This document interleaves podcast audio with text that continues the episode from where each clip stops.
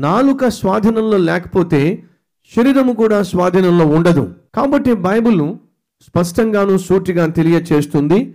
మన మాట యందు స్థిరత్వం ఉండాలి. అవునంటే అవును కాదంటే కాదు. మాటకు విలువ ఇచ్చే విధంగా మనం జీవించాలి. ఎవరైనా మన గురించి మాట్లాడుతున్నప్పుడు అతను మాటిస్తే తప్పనిసరిగా చేస్తాడండి. ఆమె మాటిచ్చినట్లయితే నువ్వు ఇంకా అనుమానించిన అవసరంలా లేదా ఎందుకు నాకు డౌట్గా ఉందండి?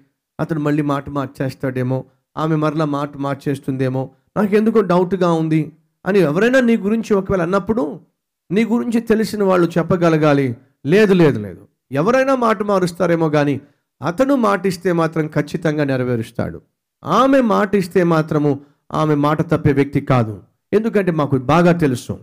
అతని మాట అది ఆమె మాట మాట మీద నిలబడేటటువంటి వ్యక్తులు వాళ్ళు. మాట ఇచ్చి తప్పేవాళ్ళు కాదు వాళ్ళు. ఎంత చక్కని ఎంత చక్కని సాక్ష్యం అండి అది. అడుగుతున్నాను సహోదరుడు నా సహోదరి నీ ఆత్మీయ జీవితం గురించి ఎవరైనా చెప్పాల్సి వస్తే ఈ సాక్ష్యం చెప్పగలరా? అతడు మాట మీద నిలబడేవాడు. ఆమె మాట మీద నిలబడేటటువంటి వ్యక్తి మాట తప్పడు మాట తప్పదు. బోయోజును గూర్చి నయోమి అదే అంది ఏమని? అతడు నీకు మాటిచ్చాడు కదమ్మా? ఇంకా తప్పడు. అది నెరవేరిస్తే తప్ప అతడు ఊరుకోడు. ఎందుకని? మాట మీద నిలబడేవాడు. ఒకనొక సమయంలో ఒక బంగారపు వ్యాపారవేత్త తన దగ్గర ఉన్న విలువైనటువంటి ఒక బంగారపు చైన్ని అమ్మకానికి పెట్టినప్పుడు ఎవరో వచ్చి కొనాలని చెప్పి వచ్చారు. కొనాలని వచ్చినప్పుడు వాళ్ళకి ఇతనికి మధ్య బేరం జరిగింది. ఆ రోజు బంగారం చైన్ కొనుక్కోవాలని వచ్చారు. బేరం జరిగింది. బేరము అనుకుందాం నలభై వేల రూపాయలు బేరం జరిగింది. వాళ్ళు ఫైనల్ చేసుకున్నారు. కానీ రేపటి దినాన వచ్చి మేము డబ్బులు ఇస్తాము అని చెప్పి అన్నారు. రేపటి దినాన వాళ్ళు వచ్చి డబ్బులు ఇవ్వాలి కానీ రాలేకపోయారు. ఒక ఫైవ్ డేస్ తర్వాత వచ్చారు. ఈ లోపల బంగారం రేట్లు పెరిగిపోయినాయి. ఇప్పుడు ఆ బంగారం కాస్త యాభై ఐదు వేల రూపాయలకు చేరింది.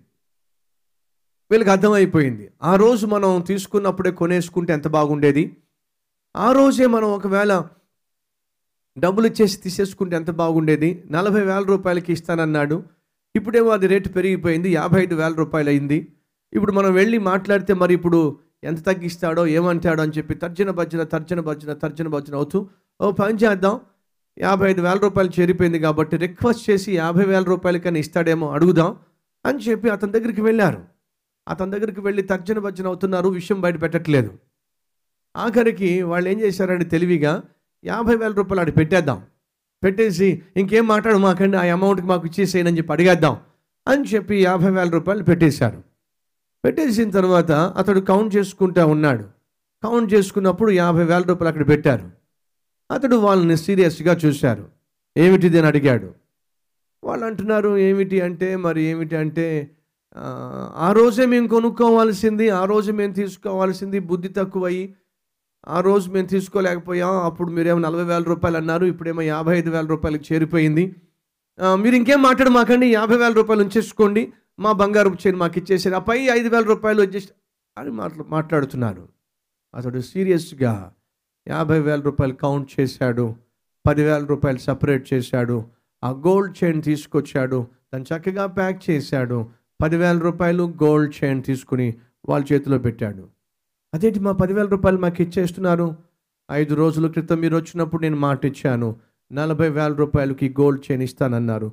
ఏదో మీకు కష్టమయ్యి ఒక ఫోర్ డేస్ మీరు రాలేకపోయారు. ఇప్పుడు తిరిగి వచ్చారు. మాట తప్పే వ్యక్తిని మాత్రం నేను కానే కాదు.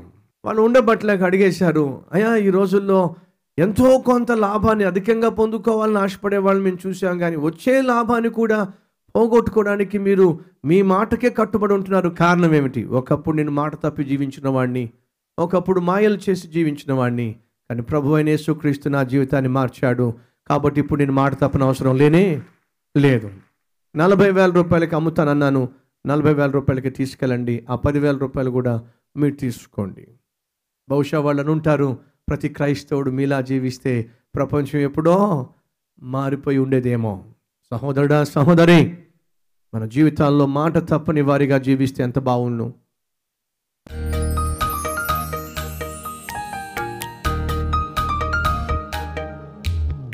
మహాపరిశుద్ధుడు అయిన ప్రేమ కలిగిన దయాదాక్షిణ్యములు కలిగిన మా తండ్రి వాక్యమే గదా మా జీవిత విధానానికి.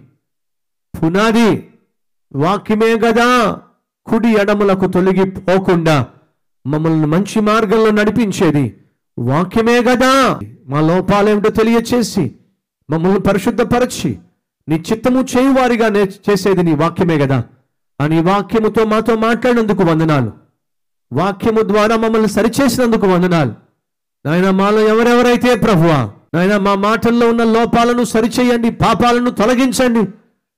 ప్రభు ఆ మాట మీద నిలబడే వ్యక్తులుగా చేయండి. అధికంగా మాట్లాడటము మాట మార్చటము నాయన అబద్ధాలు చెప్పటము ఇవన్నీ కూడా శపితమైన జీవితం జీవించే వారి జీవితంలో కనిపించే దుర్మార్గపు లక్షణాలు అవి మాలో కనిపించడానికి వీల్లేదు. క్షమించే దేవుడు కదా. మన్నించే వాడివి కదా. ఇదిగో నాయన మేము ప్రార్థన చేస్తున్నాము. చేసిన ప్రతి తప్పును క్షమించండి ప్రభు నీకు అంగీకారముగా నిత్యము జీవించే భాగ్యాన్ని ఇవ్వండి. ఏసు నామములో వేడుకుంటున్నాం తండ్రి. ఆమెన్.